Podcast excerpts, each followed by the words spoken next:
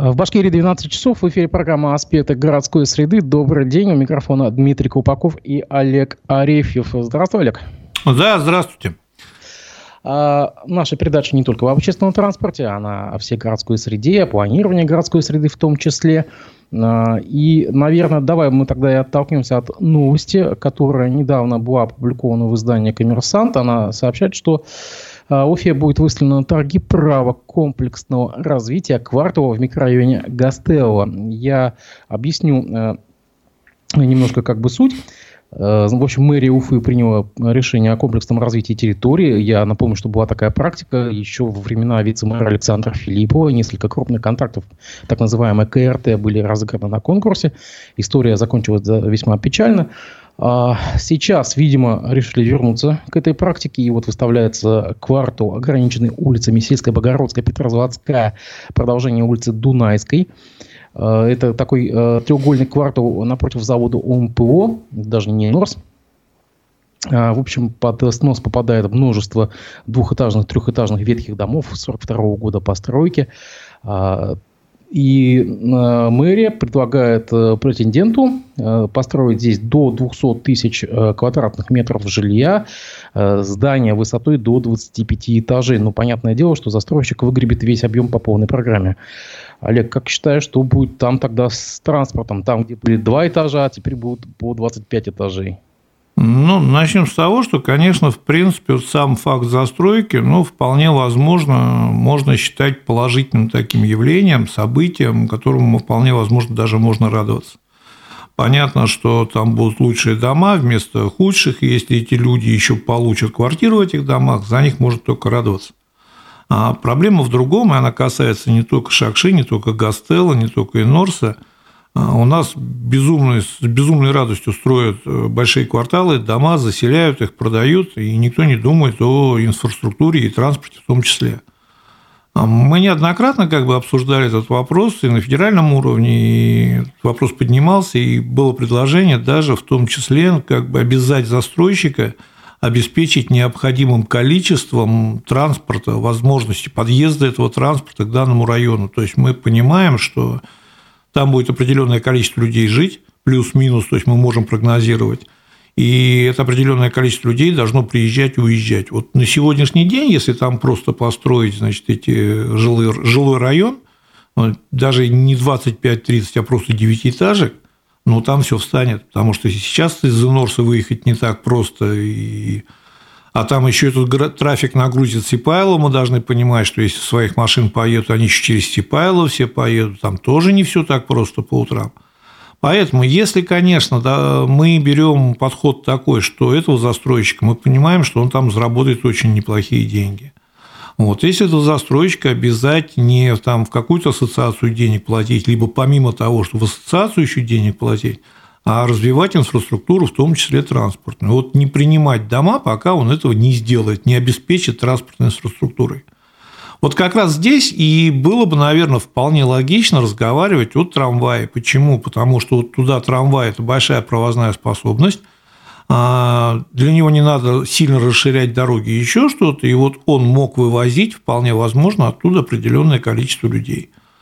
Но, к сожалению, у меня вот такое ощущение, что не ищут поставщика, там, застройщика. Застройщик, скорее всего, уже давно и определенно понимает, кто он. Просто надо провести определенные необходимые процедуры. Этот застройщик там настроит этих свечек. В результате встанет Инорс точно, выезд из Инорса как минимум. Встанет Сипайлово точно, это можно даже не сомневаться. Ну, а дальше мы должны понимать, что весь поток тоже дальше куда-то должен идти. Там заедут люди, большинство с машинами, потому что по-другому оттуда не выбраться. Эти люди поедут в город. Вот, поэтому, а был бы хороший общественный транспорт, вполне возможно, необходимости прямой бы в машине не было. Поэтому к застройке в целом отношусь как бы относительно положительно. Строить, конечно, надо, людям надо улучшать количество, качество своего жилья. Хотя, с другой стороны, тоже у меня много очень вопросов. Мы что-то без памяти больше всех строим, больше всех сдаем. Вот. А кто их покупает, если у нас люди как бы уже почти все обеспечены? Скорее всего, это вложение денег тоже, потом сдают. Но это второй вопрос. В целом, если без транспортной инфраструктуры, отношусь плохо. Я не помню, какой у нас сейчас норматив по парковочным местам на квартиру. Не помнишь? Я конкретно норматив не помню. Более того, в принципе, он очень редко, к сожалению, соблюдается в прямом смысле этого слова. Более того, совершенно недавно было выступление Хуснулина, который сказал, что соблюдать сегодняшние нормативы, надо пересматривать сегодняшние нормативы, потому что у нас как бы очень много места отдается под парковки и очень мало места для, значит, игровых детских зон, зон отдыха, парков и застроек. И вот я не следил, честно говоря, не буду никого обманывать, но если эта подача пошла от Хуснулина, то, скорее всего, рано или поздно нормативы изменят в меньшую сторону. Но я знаю массу домов, построенных совсем недавно, на которых, рядом с которыми норматив даже не ночевал. Я знаю, что недавно мэрия Горсовет, точнее, Нижнего Новгорода упростил этот норматив даже на своей территории для того, чтобы просто увеличить объем издаваемого жилья. Вот тоже такой кейс интересный. Помню, недавно читал эту новость. Но вот по поводу Уфы я что-то даже не помню, что, что, что. Я знаю, что кто-то из общественников тут поднимал... подымал волну как бы возмущения, вот где будут парковаться те люди, которые купят квартиры в новом жилом комплексе, который строится около госцирка. Ведь там с одной стороны лес, с другой стороны проспект. Где они будут парковаться? Ну, здесь, смотри, здесь два момента очень интересных. Первое, допустим, где-нибудь парковаться, это не самая большая проблема, там вполне возможно будет жилье элитного класса, и, скорее всего, там будет подземная парковка, и даже не одноэтажная. Проблема в том, что проблемы начнутся, когда они с этой парковки начнут выезжать. Вот тогда начнутся проблемы, потому что они все выйдут на проспект, которого и так довольно-таки сейчас, особенно в час пик, ограничена пропускная способность, и всем им куда-то надо будет ехать. Вот тогда начнутся проблемы. Второй момент. Вот тоже с другой стороны, если посмотреть, мы никак не можем сами определить для себя, у нас город для кого, потому что мы постоянно в последнее время начинаем разговаривать о том, что у нас город для человека, для пешехода. Но для этого не делаем ничего, потому что говорить об этом просто мало. Я с этим, кстати, согласен относительно. Я считаю, что в городе количество машин надо сокращать, просто делать это с умом, не директивным, запретительным способом, что завтра запретить, а в первую очередь создать грамотную, хорошую систему общественного транспорта. Не раз уже в наших эфирах я упоминал, что мы проводили опрос, и, если не ошибаюсь, сейчас ну, больше шестьдесят процентов точно сказали, что они совершенно свободно, легко готовы отказаться от своего транспорта отличного, если будет обеспечено качественный, именно удобный и быстрое передвижение на общественном транспорте.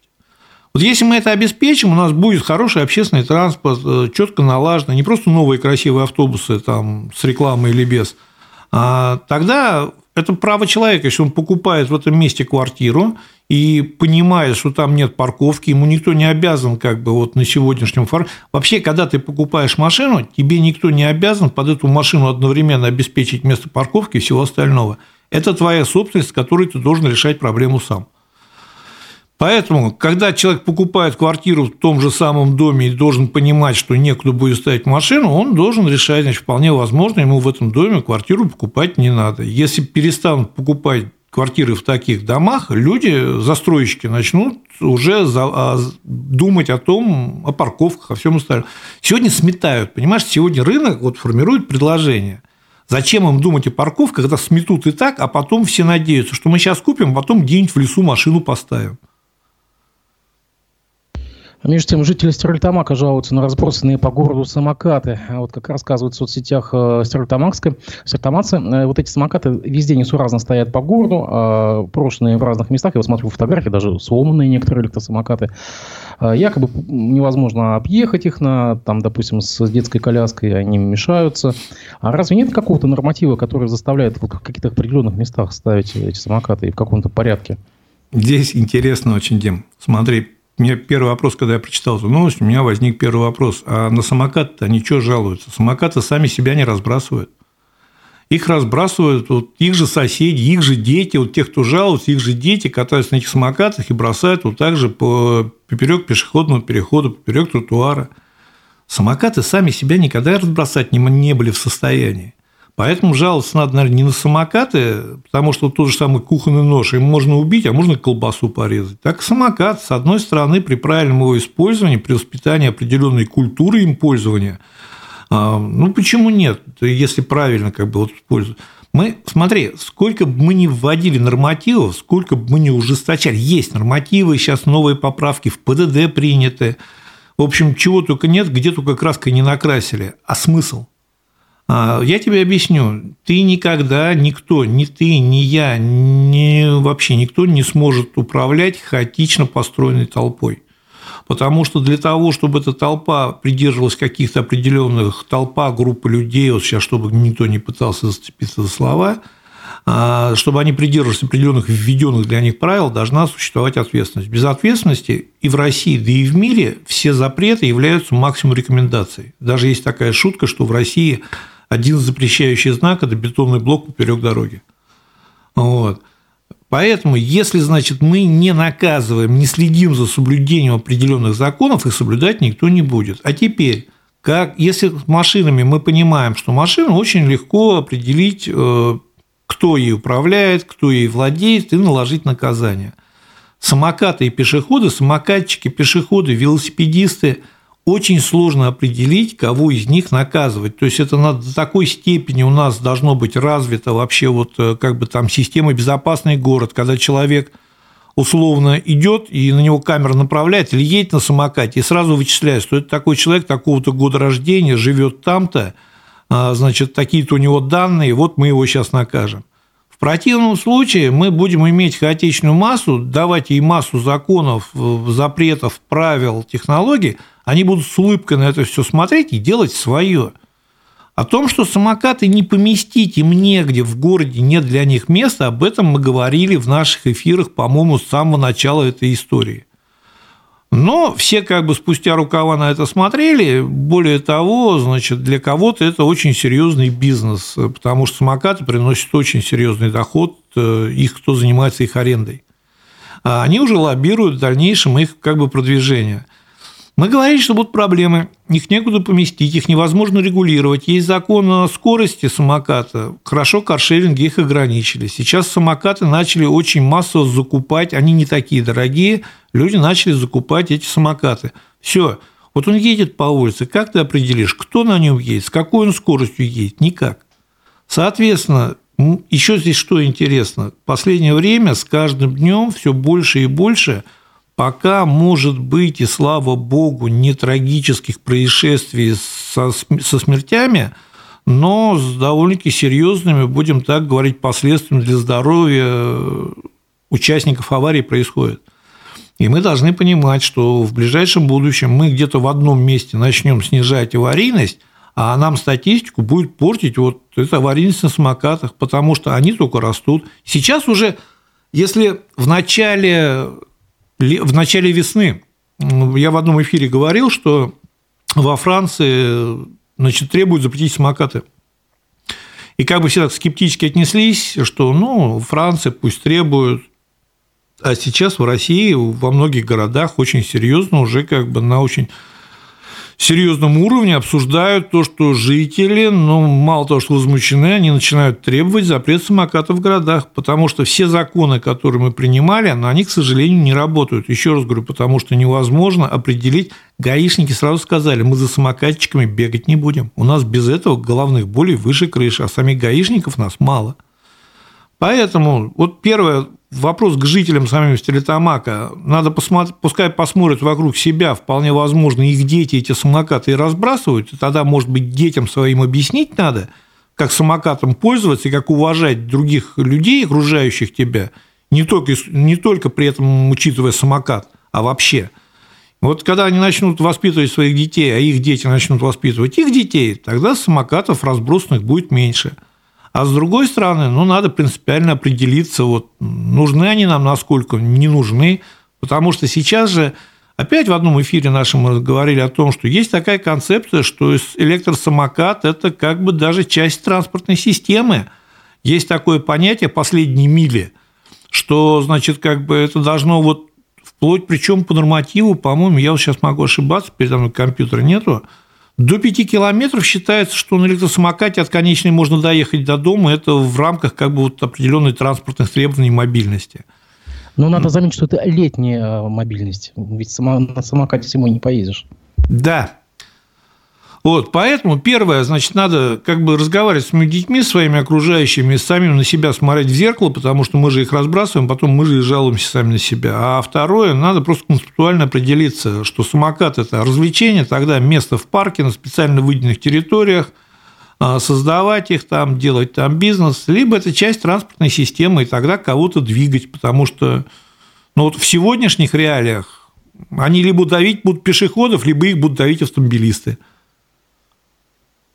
Между тем, мэрия Уфы двадцать третьего июня выберет поставщика пятнадцати троллейбусов. Начальная цена контракта – это почти триста восемьдесят два миллиона рублей. То есть максимальная цена одного троллейбуса – почти двадцать пять с половиной миллиона рублей.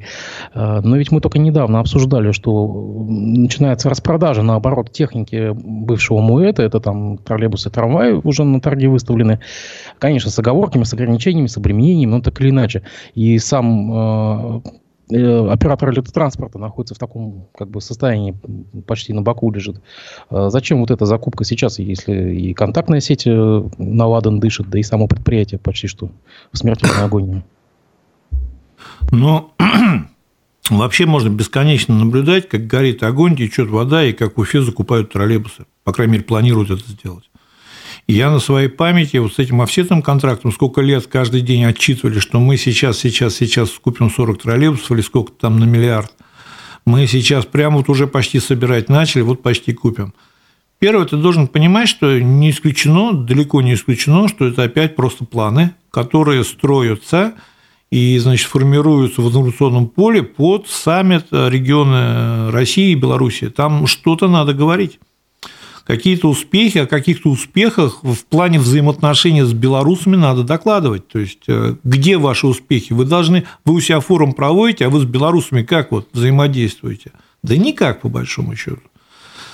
Вот, поэтому, значит, мы как бы вспомнили про то, что у нас есть предприятие, которое работает как минимум на машинокомплектах белорусского производителя МАЗ, вот, потому что все кузова, это, а часто и троллейбусы произведены там. И поэтому мы вот как бы сейчас сообщаем, что у нас будет закупка, и на форуме громко об этом объявим, что Уфа – один из лидеров, который планирует закупать белорусскую технику, собранную в том числе на территории города Уфы. Не исключаю такой вариант. Почему? Потому что ну, в реальности как бы вот этих планов, таких вот именно как планов, которые являются частью общего планирования, никогда не было. Это всегда такие вот разовые пиар-акции, приуроченные к чему-либо, не исключая, что дойдет до закупки. Если дойдет до закупки, с одной стороны, конечно, ну, было бы неплохо, с другой. Здесь, смотри, Дим, очень интересный момент. То, что мы с тобой говорили о распродаже техники, это не распродажа техники как таковая, это просто, будем так говорить, прохождение определенной необходимой процедуры, которая регламентируется федеральным законодательством. То есть эту технику надо вот провести через какую-то процедуру, чтобы она потом вот была чистая, без банкротных обременений. Вот это делает сейчас, ее никто продавать не собирается, вот реально. Инфраструктура, я с тобой согласен, провода висят. Недавно читал интересную очень статью, не берусь там как бы утверждать ее достоверность, писали дальнобойщики, тральщики, которые возят тралами негабаритные грузы. Они в Уфу ехать отказываются принципиально, потому что в Уфе настолько провисли провода, что даже допустимая высота, вот там, допустим, которая согласована по ГОСТу, по которой они могут пройти, они либо провода цепляют, либо имеют шансы все оборвать эти провода. Соответственно, это разбирательство, соответственно, это риски, соответственно, это как бы определенные последствия, там кого назначить виноватым, еще если разберутся. Поэтому тральщики очень не любят провода провисли, троллейбусы не разгоняются до нужной положенной скорости. Тут мы еще как бы вот в фантазиях своих даже предложений я слышал э, Стерлитамак, Салават и Ишимбай объединить в одну, значит, как бы систему и запустить там троллейбус междугородний. Тоже, опять же, скорее всего, просто вот история к форуму, потому что, еще раз говорю, на форуме надо о чем-то сообщать. Сообщать, хвалиться, но больше взаимодействия с белорусами. Ну, Зубров мы привезли. Вот про Зубров расскажем и про троллейбусы. А вот эта идея объединить три города на юге Башкирии в одну троллейбусную сеть, она такая утопическая? То есть это невозможно сделать, в принципе? Нет, более, почему? Сейчас М- троллейбусы на автономном ходу. Можно и... Нет, ты должен понимать, что, во-первых, троллейбус на автономном ходу, насколько я знаю, могу ошибаться, но вот насколько я знаю, у нас увеличенный автономный ход, сертифицированный, а вот реально с автономным ходом, которым мы заявлялись пятьдесят-шестьдесят километров, они не сертифицированы еще. То есть автономный ход, я вот не знаю, сколько там задекларировано, десять, пятнадцать, двадцать километров, он на них круг сделать не сможет. То есть ему в любом случае где-то надо перехватывающая подзарядка в каком-то городе, это строительство тяговых подстанций, это значит строительство соответствующей инфраструктуры. Понимаешь, вот здесь опять вот утопическая идея. Вот сама по себе идея, я бы не сказал, что совсем абсурдная. То есть, конечно, с одной стороны, когда там выступал кто-то заместитель, по-моему, администрации Стерлитамака, сказал, что есть пример других городов. Но в России-то, честно говоря, таких примеров нету. Кроме одного примера, это на юге, по-моему, в Сочи. Вот. Ну, Симферополь, Симферополь, Симферополь. Вот. Там, да, есть, но эту систему строили всем миром в советском время, а как бы это совсем другая история. Других каких-то систем междугородних троллейбусов в России я не знаю, и я смотрел, их нету. Сама по себе идея при нормальном... Здесь же всегда надо понимать, для чего мы это делаем. То есть, если это мы делаем для того, чтобы на форуме рассказать и всем сказать, что она у нас есть, а нужного пассажира потока не будет, и у этих автобусов, у этих троллейбусов из-под носа будут частники увозить пассажиров, а они будут технично, тихонько кататься пустыми туда-сюда, надо понимать, для чего мы эти деньги тратим, потому что мы сейчас очень лихо лезем в долги, вот, значит... Я когда посмотрел новости, я сейчас отойду немножко от темы, буквально два слова, строительство вот этой железной дороги из Сибая там куда-то в Новорудный, а еще сорок миллиардов, и опять концессия, это опять долги, которые регион будет отдавать. Мы столько долгов уже набрали, я понимаю, что кто-то надеется до момента, когда их придется отдавать, уже уехать, а кто-то надеется, что их спишут. Но жители, это люди останутся, и пока вопрос списания мы берем у коммерческих структур, через коммерческие структуры тот же ВЭБ, как бы ни крутили, это отчасти коммерческая структура, которая прощать долги, в отличие от государства, не умеет. Вот, поэтому, а там опять концессия, то есть мы еще одну концессию, давайте еще одну концессию, у нас плюс мусорные полигоны тоже концессия, восточный выезд концессия, у нас кругом концессия, мы кругом в долгах. Рано или поздно придет время, деньги идти отдавать, доходы бюджета падают, поэтому я бы очень избирательно относился, реально очень хорошо взвесил. Сам по себе проект реализуемый более чем, то есть вот как бы в плане реализации ничего особого сложного нету. Да, частично автономный ход, да, частично, значит, участки контактной сети для подзарядки в движении, когда он по городу идет. Но у нас вообще в России, к сожалению, очень как бы так поверхностно относятся к эффективности вложения. То есть мы должны понимать, мы вкладываем условно туда десять миллиардов. Я не знаю экономику и не читал, но допустим, и мы должны понимать, что мы за эти десять миллиардов получим, то есть какой-то мы сколько перевезем пассажиров, какой экономический эффект на каждый вложенный рубль. Да, вот здесь вот интересно, вот между тремя этими городами вообще есть какой-то трафик пассажирский? Ну, есть, но не такой большой, как хотелось бы. Он полностью справляется даже малым и средним классом автобусов. Почему? Потому что там интересная очень история, я в свое время как бы наблюдал за этими городами, каждый город относительно автономен сам по себе, то есть там нет большой трудовой миграции, основной трафик создает трудовая миграция, то есть когда, допустим, вот либо в Ишимбае, либо в Салавате не было бы никаких своих производств, и все бы ездили в Стерлитамак работать утром и вечером обратно. А так каждый город относительно автономен, потому что в каждом городе есть какая-то своя нефтянка, какие-то свои в Салавате, Салаватнефтеоргсинтез, крупнейший работодатель. В Стерлитамаке тоже достаточно много своих крупных предприятий, которые обеспечивают занятость рабочего населения. В Ишимбае тоже, несмотря на то, что не самый большой городок такой, как бы сбоку к ним двум прилепился, там тоже нефтянка, которая финансируется, где есть относительно неплохие зарплаты, есть работа. В магазин, ну, ты сам же понимаешь, что никто не поедет из Салавата, допустим, в Стерлитамак, чтобы новые туфли купить. В Уфу поедут. Или там за колбасой, за мясом. Трафик есть, но он не, не критичный, не настолько большой, чтобы там как бы вот над этим болела голова. С ним полностью на сегодняшний день справляются, в том числе нелегальные перевозчики, которые там работают прекрасно, не, им никто не мешает, они никому не мешают. Еще раз говорю, ты должен понимать, что это, скорее всего, все-таки история такая, пиар-история под этот форум, на котором о чем-то надо говорить, а говорить на котором нам пока не о чем. Мэрия Уфы в очередной раз собирается переписывать генеральный план развития города до две тысячи сорок второго года. Вот я сейчас вижу постановление Радмира Мавлиева о приеме заявок, точнее, приеме предложений о внесении изменений в генплан.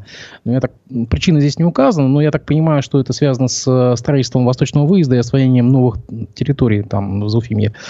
А какие бы ты внес поправки в генплан, вот если сейчас вот такой банкет открывается? Дим, ты знаешь, наверное, никаких бы. Я вообще в этом генплане, в сегодняшнем, вот именно как бы его исполнении, в сегодняшнем к нему отношении вообще не вижу никакого смысла, если честно. Мы рисуем какие-то генеральные планы, нанимаем каких-то специалистов, что-то считаем, платим за это бешеные деньги, потом резко появляются какие-то другие, меняется концепция, где-то появляются какие-то новые застройщики, какие-то появляются планы, мы идем все это переделываем. И вот этот план, это, ну, генплан, который, то есть, понимаешь, смотри, вот здесь, опять же, вот если глубоко копать, очень интересный момент, для чего генплан делался в Советском Союзе. Люди понимали, значит, куда развивается город, как развивается город, и самое главное, под этот генплан рассчитывали ресурсное обеспечение. То есть, мы понимали, что, значит, если мы будем туда развивать город, вот, допустим, через три года, мы должны понимать через три года, где мы возьмем на это ресурсы. Сегодня у нас генплан ресурсным обеспечением вообще никак не связан, то есть там нет никакого ресурсного обеспечения. Есть красивый набор красивых картинок по мотивам, как бы было неплохо жить, если бы было так. А на что это строить и где взять деньги, никто не знает. Я видел этот генплан, по которому даже в Сипайлово трамвай идет. Я понимаю, что там его никогда не будет. Вот никогда в ближайшем обозримом будущем трамвая в Сипайлово не будет. Хотя, по идее, при определенном стечении обстоятельств его туда проложить можно. И проложить его туда было бы очень неплохо.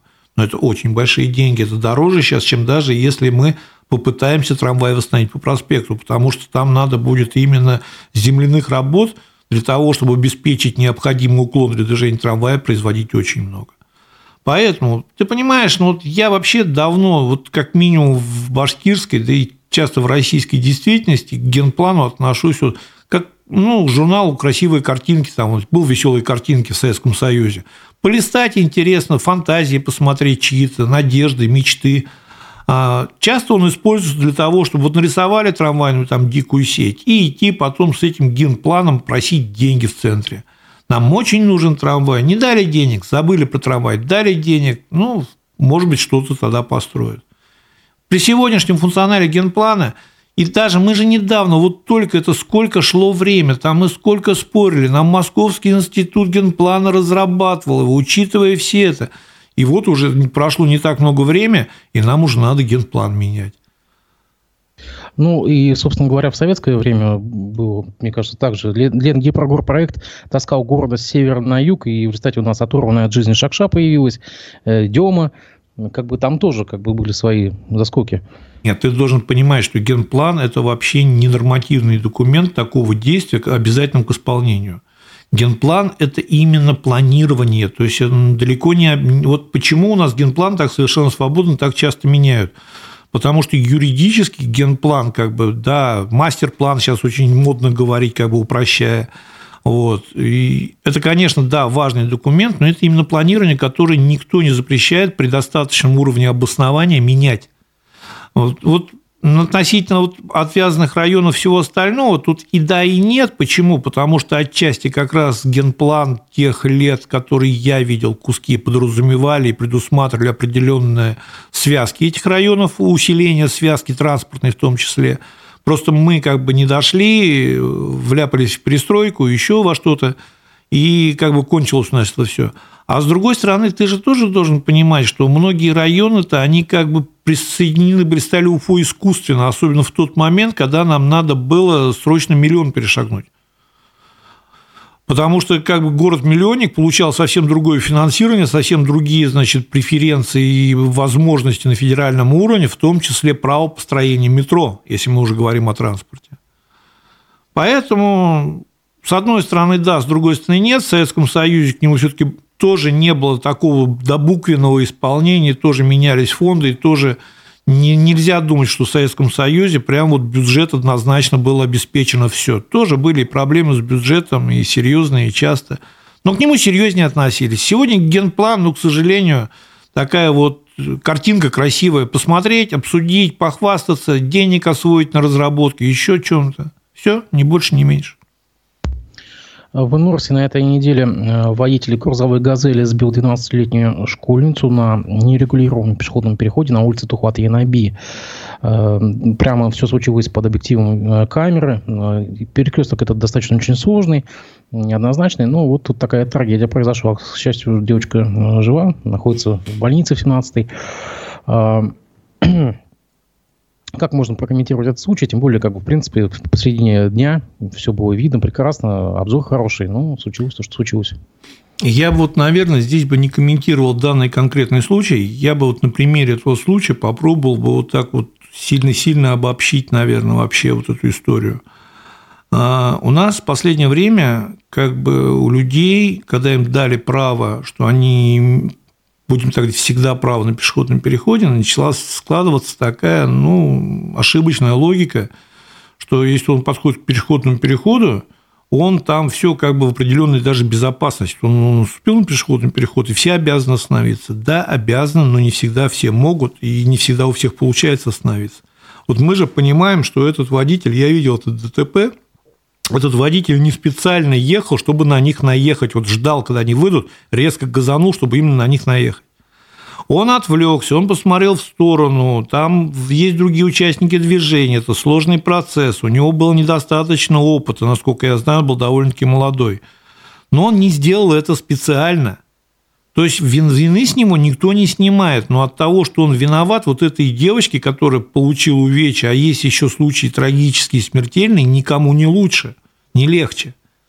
Мы уже неоднократно говорили, что нам, вот я почему хотел как бы этот момент обсудить. Первое, то, что, господа, вот, товарищи пешеходы, когда вы подходите к пешеходному переходу, вы, конечно, имеете преимущество, вы, конечно, имеете право выйти на него и пойти вот по этому пешеходу, не оглядываясь по сторонам. У вас такое право есть. Но я очень как бы вот рекомендовал бы этим правом пользоваться очень аккуратно. Потому что если вас собьет машина, вы будете правы, его вполне возможно посадят, вам присудят какую-то компенсацию, вы вполне возможно ее получите. Но я не думаю, что вам от этого легче будет, если, дай бог, вы просто выживете. Вот, ну, не стоит ценой своей жизни, ценой своего здоровья кого-то наказывать и доказывать свою правоту. Просто будьте немножко внимательнее, будьте осмотрительнее, потому что пешеходный переход – это очень конфликтная точка пересечения двух абсолютно разных потоков – пешеходного и автомобильного.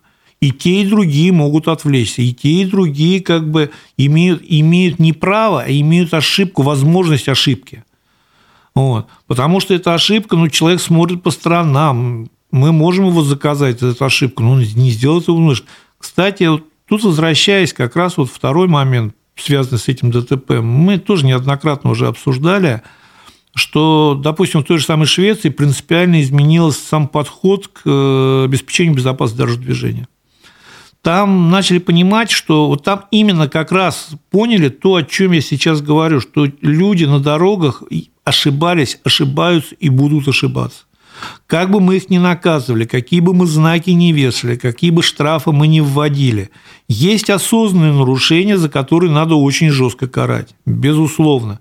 Я вообще всегда выступал за то, что штрафы надо привязывать к стоимости автомобиля, потому что для кого-то тысяча рублей, значит, там для деда-пенсионера, который случайно где-то что-то просмотрел, это одно, а тысяча рублей для какого-нибудь мажора на Майбахе – это там даже не карманные расходы. Вот.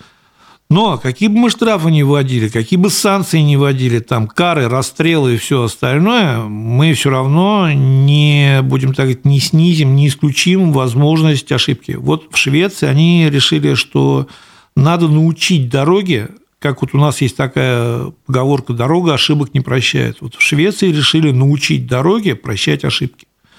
Там проектируется так дорога, организуется так пешеходное движение, значит, так организуются пешеходные переходы, чтобы, если человек даже ошибся, эти ошибки не вели к трагическим последствиям.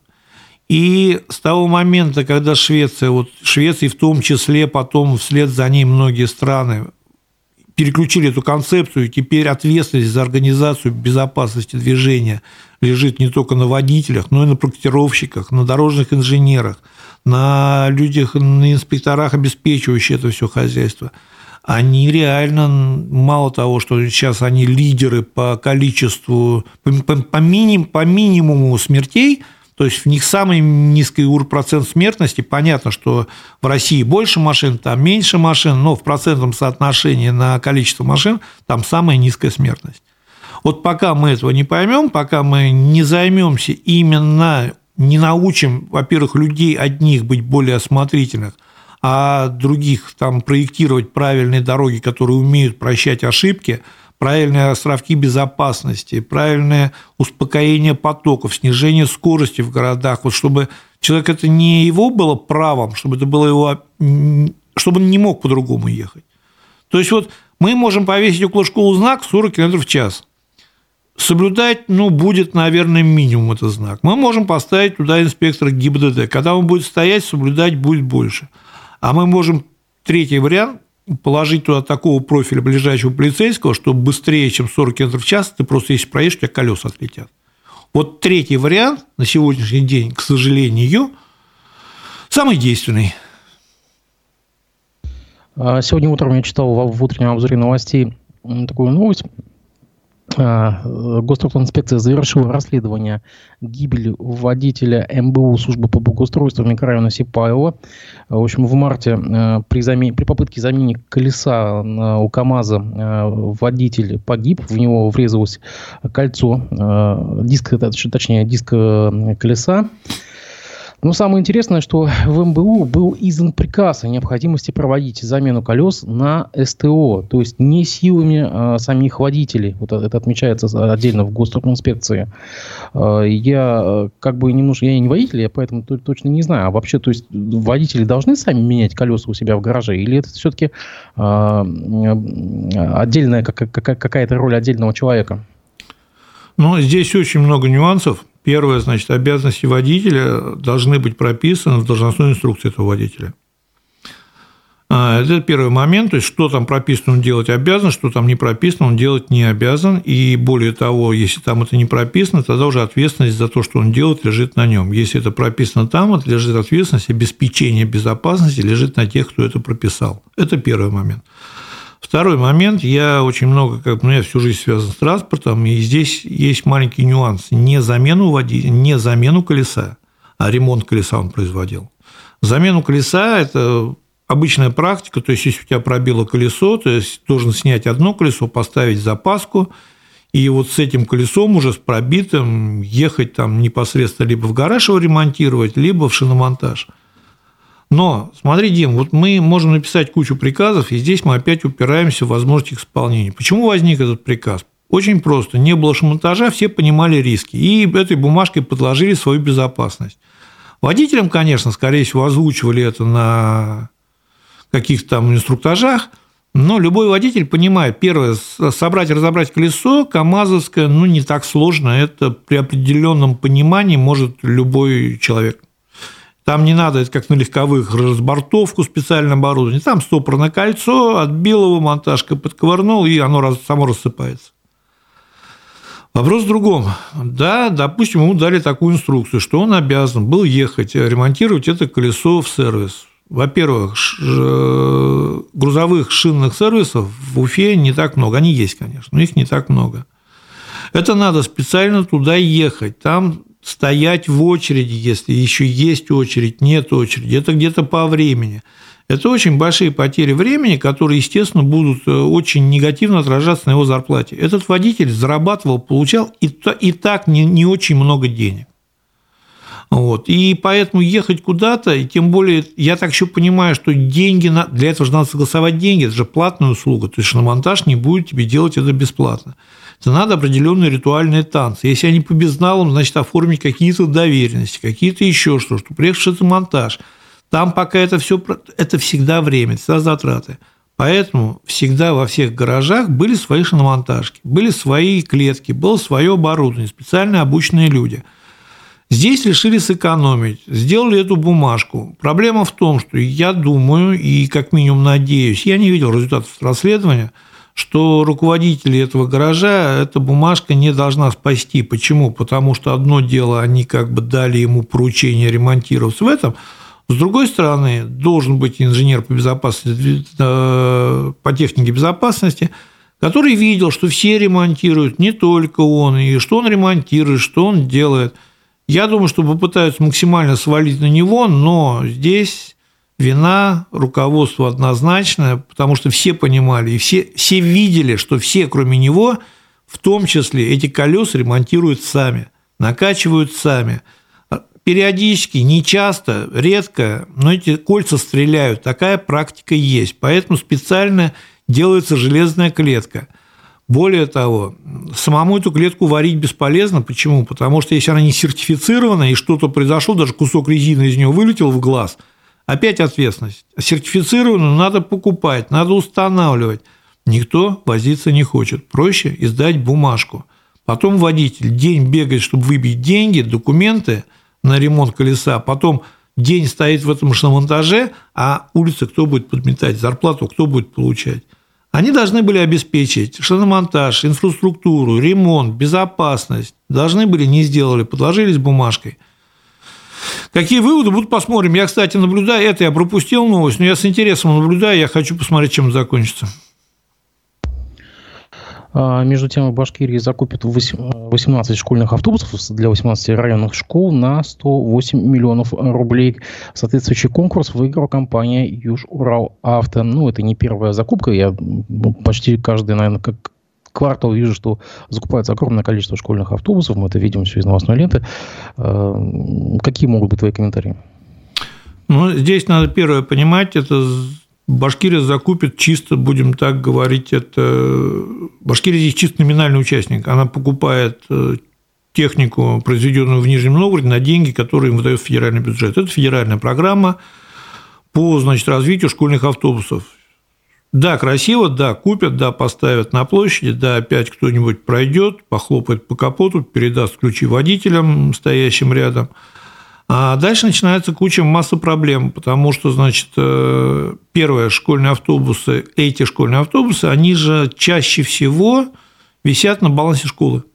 Вот ты понимаешь, в школе, директору школы-то головная боль неимоверная, потому что надо следить за этим водителем, обеспечить ему медосмотр, следить за техническим состоянием автобусов, они этого вообще делать не умеют. Вот сидит директор школы, у которого писанина выше крыши, главные боли выше крыши, дети там, значит, в школе, в туалете коленку разбил, тут, тут курят, тут подрались, этим всем надо заниматься, и тут еще ему, знаете, вот эти школьные автобусы, еще одна головная боль. Вот. Где-то кто-то пытается в некоторых регионах, я вот ездил, были у нас совещания, форумы, я встречался, общался, в некоторых регионах пытаются как бы эти школьные автобусы передавать частникам и заключать с ними контракты, значит. Потому что школьный автобус вот на сегодняшний день он используется с самой малоэффективностью. Вот смотри, интересная очень история. У нас для чего нужны школьные автобусы? Потому что нет транспортного сообщения между этими поселками. Потому что из поселка А в поселок Б не ходит вообще никакой транспорт, и дети не могут доехать до школы. Соответственно, едет школьный автобус и по два-три ребенка по деревням собирает. Если бы в этом месте, в этих деревнях было бы нормально организовано транспортное сообщение с этим же поселком, с областным центром, где школа, еще где-то, никакой необходимости в школьном автобусе не было бы. Вот мы как бы сейчас начинаем. Понятно, что где-то в определенных местах это не организуешь, просто сложно. Но здесь опять эффективность. Мы это сейчас школьные автобусы, которые утром детей привезли, вечером увезли. Эффективности ноль, затрат для школы содержания довольно-таки серьезные, водителя найти практически невозможно, это в основном где-то либо пенсионеры работают, либо очень же часто останавливают, я видел массу примеров, к сожалению, когда останавливают водителя школьного автобуса, он выпивший, либо с остаточными явлениями. Почему? Другие не идут работать. Потому что за копейки, которые там готовы в школе или в состоянии, не то, что готовы в состоянии, никто не, не, не работает. Вот если мы начнем решать вот эту проблему с той стороны и пойдем туда и отчитаемся завтра, что вот мы организовали там, допустим, какую-то станцию технического обеспечения, где вот собрали эти автобусы, наладили их эксплуатацию, наладили их обслуживание, Эти автобусы начали в том числе возить пассажиров между деревнями, потому что никто не ограничивает право. То есть, если для перевозки детей должен быть именно такой автобус, то именно на таком автобусе возить других пассажиров никто не запрещает, в то время, когда этот автобус свободен. Тогда бы я аплодировал. А то, что бюджет, там не бюджет, а республика за федеральные деньги купила федеральные автобусы, ну, новость, ну, извини, просто как бы и ни о чем, да и гордиться нечем, радоваться тоже. Ну, кроме того, что у «Автогаза» будет сбыт пазиков. Ты знаешь, Дим, вот очень большой вопрос. Я тебе говорю еще раз. Понимаешь, вот эти автобусы, их могут купить, поставить, и они просто будут стоять во дворе школы.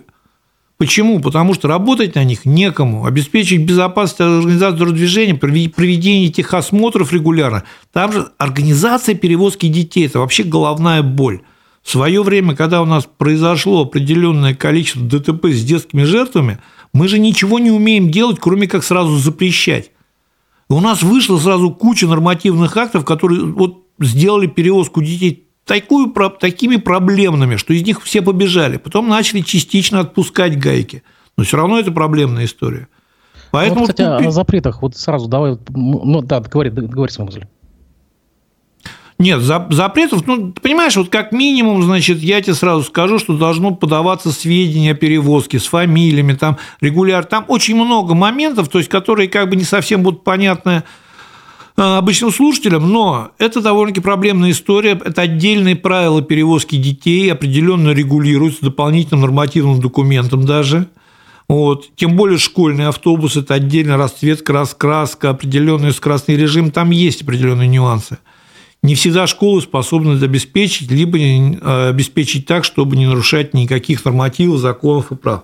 Вот если бы мы в республике создали систему, при которой эти школьные автобусы могли бы работать, были бы обеспечены, определили бы правильные источники финансирования и через школьные бюджеты.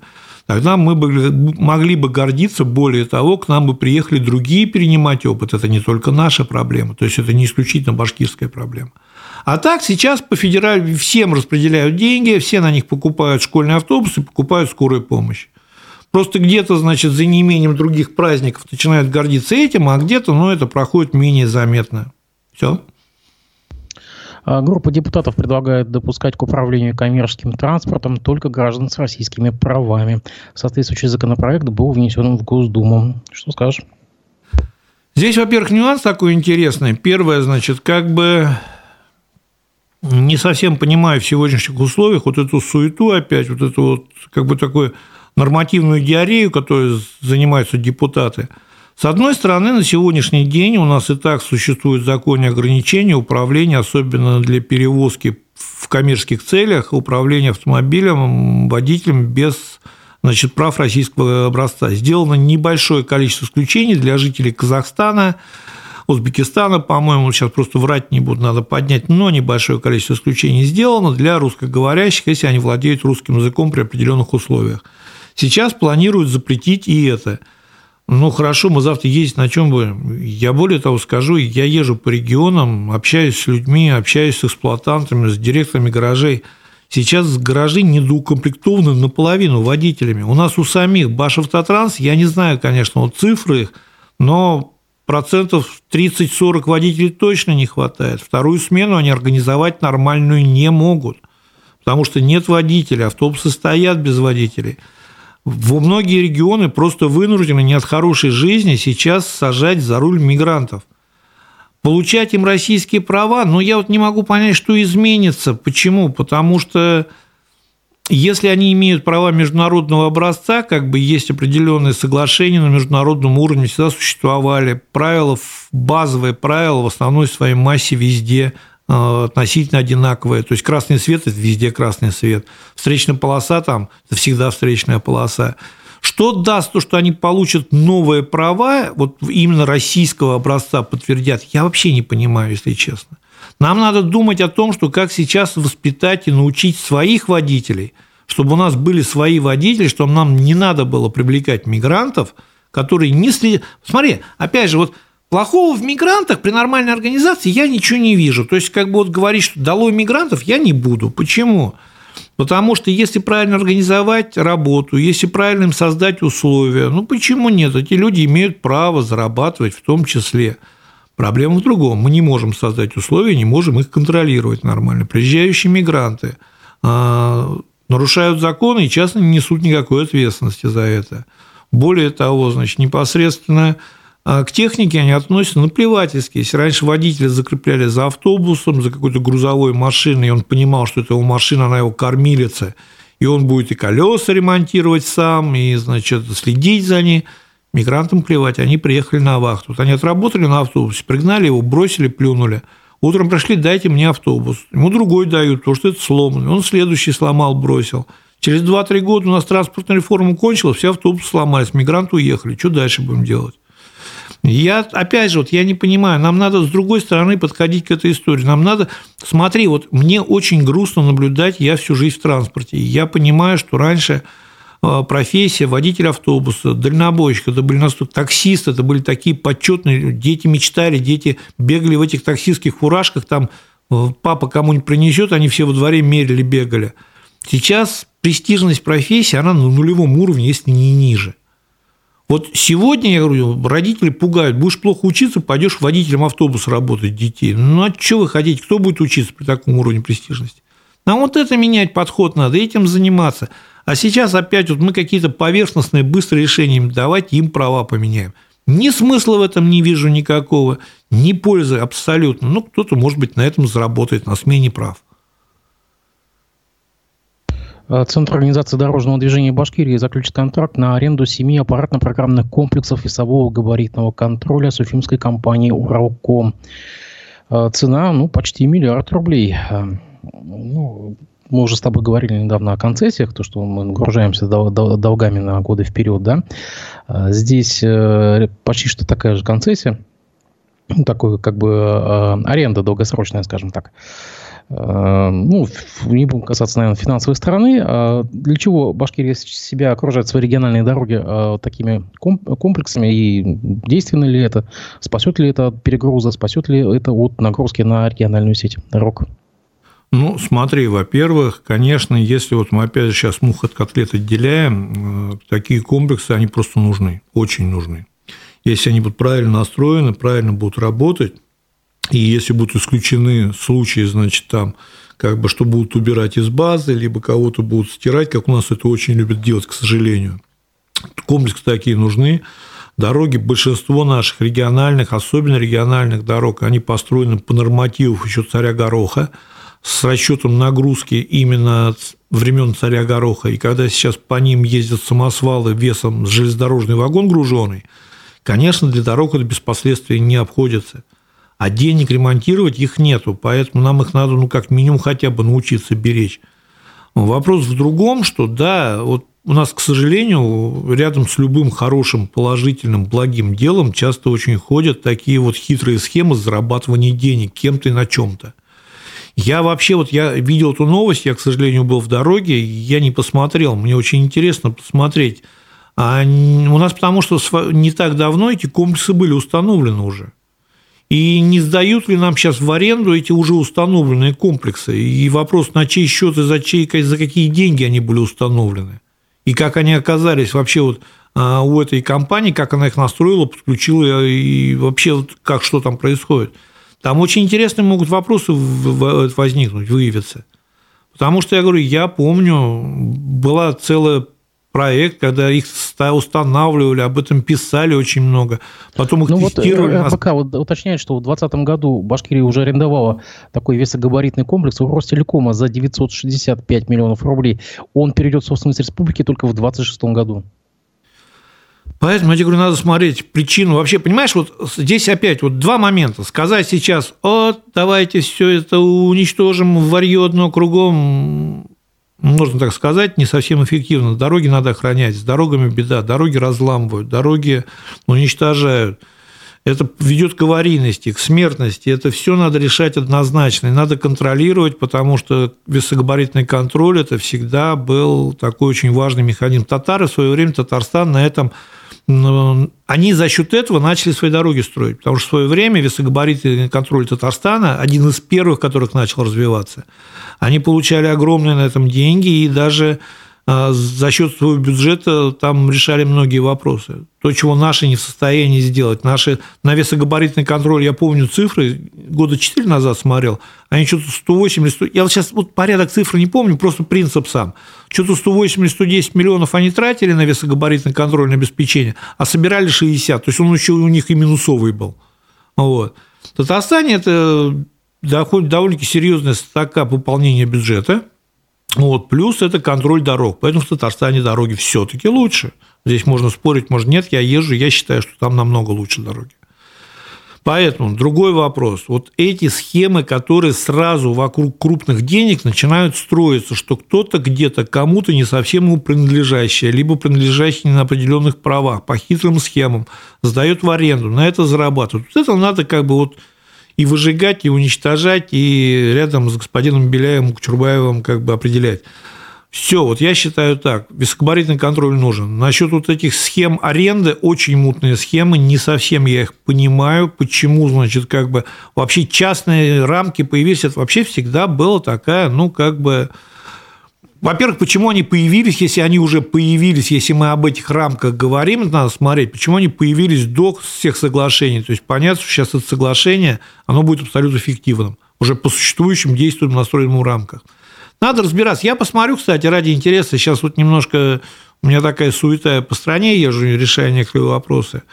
Потом чуть освобожусь, мне самому это очень интересно, я в свое время очень плотно этим вопросом занимался, и был, значит, такой у нас Тимофей Михайлович Азаров, это бывший военком республики, который ушел в весовой контроль, и он, правда, там пытался что-то много изменить в лучшую сторону.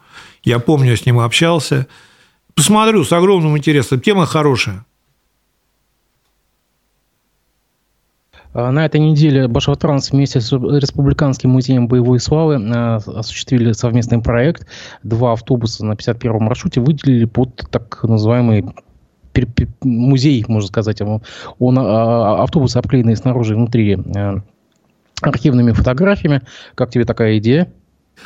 Ты знаешь, вот здесь, в принципе, во-первых, я видел эти автобусы, как минимум фотографии, ну, сделано вот просто вот на отвяжись, очень, как бы, ну, очень плохо сделано. Вот лично мое впечатление, я не знаю, кто может считать, что это почему? Вообще верх искусства, организации и оформления. Просто налеплено снаружи, и внутри картинки поверху налеплены, все, причем низкого качества, с морщинками и не совсем красиво. Вот. То есть, во-первых, то, что, значит, у меня немножко другой вопрос. У нас ведь где-то был брендбук, у нас были четкие требования к оформлению общественного транспорта. Трамваи вообще давно уже забыли, что такое брендбук, их никогда даже не пытались приводить в чувство. Троллейбусы новые относительно как-то в брендбуке. Автобусы часть в брендбуке, часть нет. И нам всегда объясняли, что это для единой красоты, для единого нужного, значит, как бы внешнего вида и все остальное. При этом, смотри, в свое время и вообще, в целом вообще за, э, возможность заработать транспортному предприятию на рекламе всегда давала этому транспортному предприятию очень серьезную поддержку. Я не помню, я не знаю сейчас цифр, не буду врать, но в двадцатом... Так, да, в двадцатом, в девятнадцатом, семнадцатом, семнадцатом, девятнадцатом, двадцатые года стоимость обклейки в месяц, то есть площадь, рекламная площадь на одном автобусе в Москве в месяц стоила двадцать - двадцать пять тысяч. В Санкт-Петербурге чуть поменьше, ну, в Уфе, допустим, поменьше, но сейчас другие цены, другие. Вот теперь смотри, количество автобусов в месяц, это рекламные площади, даже с учетом скидки, где-то в среднем, даже по уфимским меркам, ну, двести - триста миллионов предприятий может получать дополнительного дохода. Эти деньги могут тратиться на шины, на масло на нормальное. Мы сейчас, мне люди пишут из уфимских предприятий, из транспортных гаражей, но, будем так честно сказать, это было в прошлом году, когда мы общались. Он говорит, Олег, у нас, говорит, часто масла нет на замену, мы фильтры меняем, масло не меняем на ТО, или наоборот, фильтры, фильтры оставляем, масло меняем. Для тех двигателей, для новых, это критично, мы их убиваем, на это нет денег. При этом мы раздуваем щеки и говорим, вот у нас в брендбуке автобусе, вот они должны быть белыми. А тут выясняется, что, оказывается, не все могут быть белыми. Вот, значит, трудовой доблести. Вот я не могу понять, вот что должно дать человеку, пассажиру, который подойдет, увидит, что это троллейбус, автобус трудовой доблести. Он как должен пропитаться чем-то, еще чем-то. Историю он никакой не поймет, вообще не поймет. Просто увидит что-то название, и все. А при этом я провел опрос, как бы, я вот сейчас копаться даже не буду, но вот вчера вечером, буквально уже перед эфиром, поздно, там не так, чтобы он был активен на ответы, но я спросил, господа, как вы относитесь к рекламе на общественном транспорте? То есть, допустим, если это просто будет помогать развиваться транспорту. Больше, ну, около пятьдесят процентов сказали, что если реклама хорошо сделана, они положительно к этому относятся. А процентов тридцать сказали, нам без разницы, лишь бы автобусы вовремя ходили. И поэтому я вот опять не понимаю. То есть, здесь мы опять, здесь мы пишем, здесь заворачиваем, здесь брендбук приняли, за это денег заплатили, трамвай покрасить забыли. Автобусы должны быть только белыми, но, оказывается, их можно обклеивать рекламой, но вот определенной рекламой, которая считается нужным. Причем обклеивать не очень хорошо. Я не понимаю эту двойственность, отсутствие концепции, если в целом. А так вот у нас время подходит, к сожалению, к завершению, и все, что помнил, я вам рассказал. Олег, спасибо большое. Очень интересно получилось. Я напомню, дорогие друзья, что расшифровки наших эфиров вы сможете найти на сайте «Аспекты Медиа» и в телеграм-канале «Аспекты». Всем хороших выходных, с наступающим Днем города, Днем России.